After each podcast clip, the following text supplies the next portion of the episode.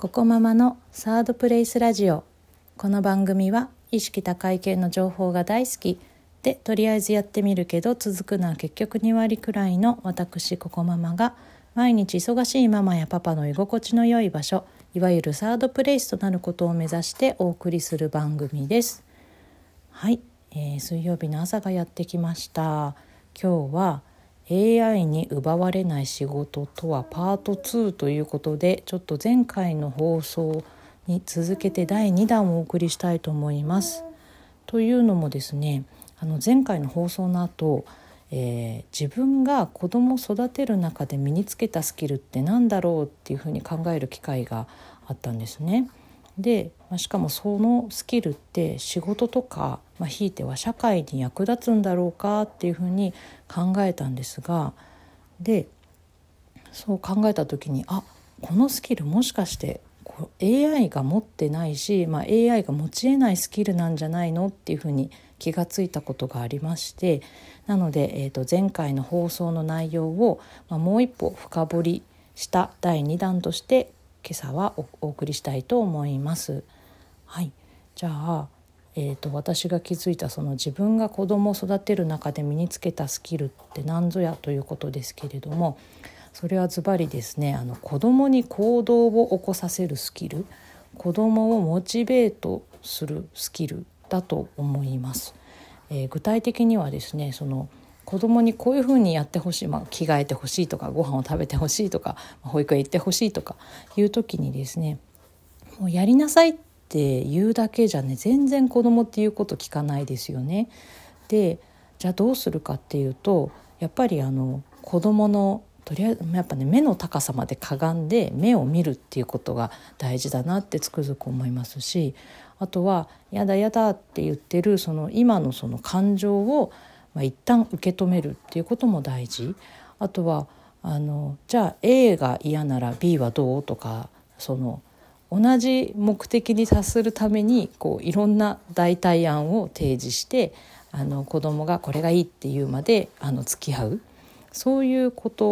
を結構やっていて、まあ、それをまあ根気強くできればできるほど、えー、子供があの思うようにあの行動を起こしてくれるということに気がつきました。でこれってあの対大人に対しても一緒だと思ったんですよね。あの前回の放送でもあのその人の心を動かす人の助けを借りる力って私前回申し上げましたけれども、えっと、その時に助けを借りる助けを貸してくれるためにどうするかっていうことで例に挙げたのが、まあそのまあ、まずコンタクト数を増やしたりあとはそのメールだけじゃなくって電話でこう声を届けるとかあと対面で顔を見て話すとかあとはその相手の負荷をあの取り除くような早め早めのこう頭出しで「あちょっと予定変更になっちゃったんですけどこうなってるんでお願いしますね」ってこう言ったりとかそういうのが大事ですよって申し上げたんですけれども。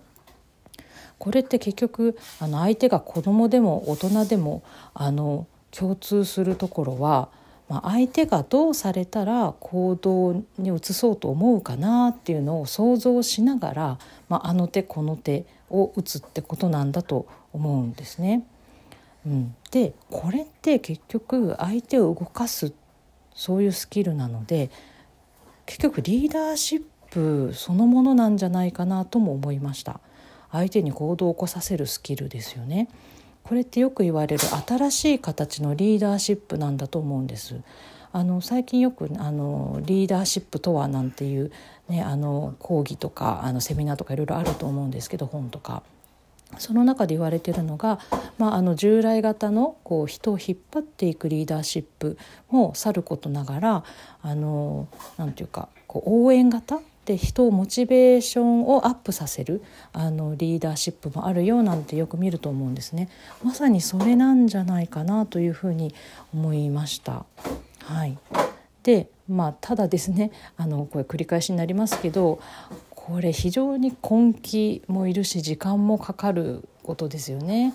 いろいろこうねあのあの人はこうどういうふうにあの伝えれば動いてくれるかなって考えてそれを一つ一つ実践するのって大変ですよね。